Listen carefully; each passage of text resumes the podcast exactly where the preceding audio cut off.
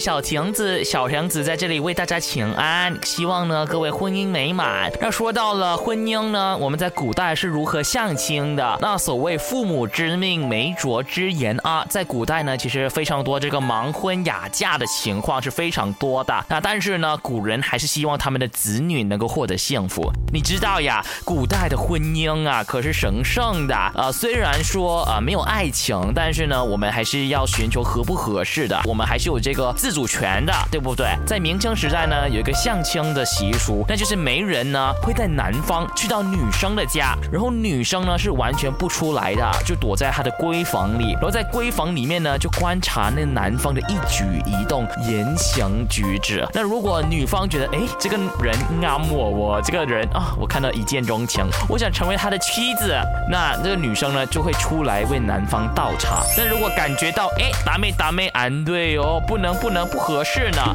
那这个女方呢就会不出闺房，就是只死都不出来。那这时男生就知道，哦，这个女生对我没有兴趣，男生呢就会自行告退了。这就是以前一些相亲的习俗，大家学到了吗？小亭子先行告退。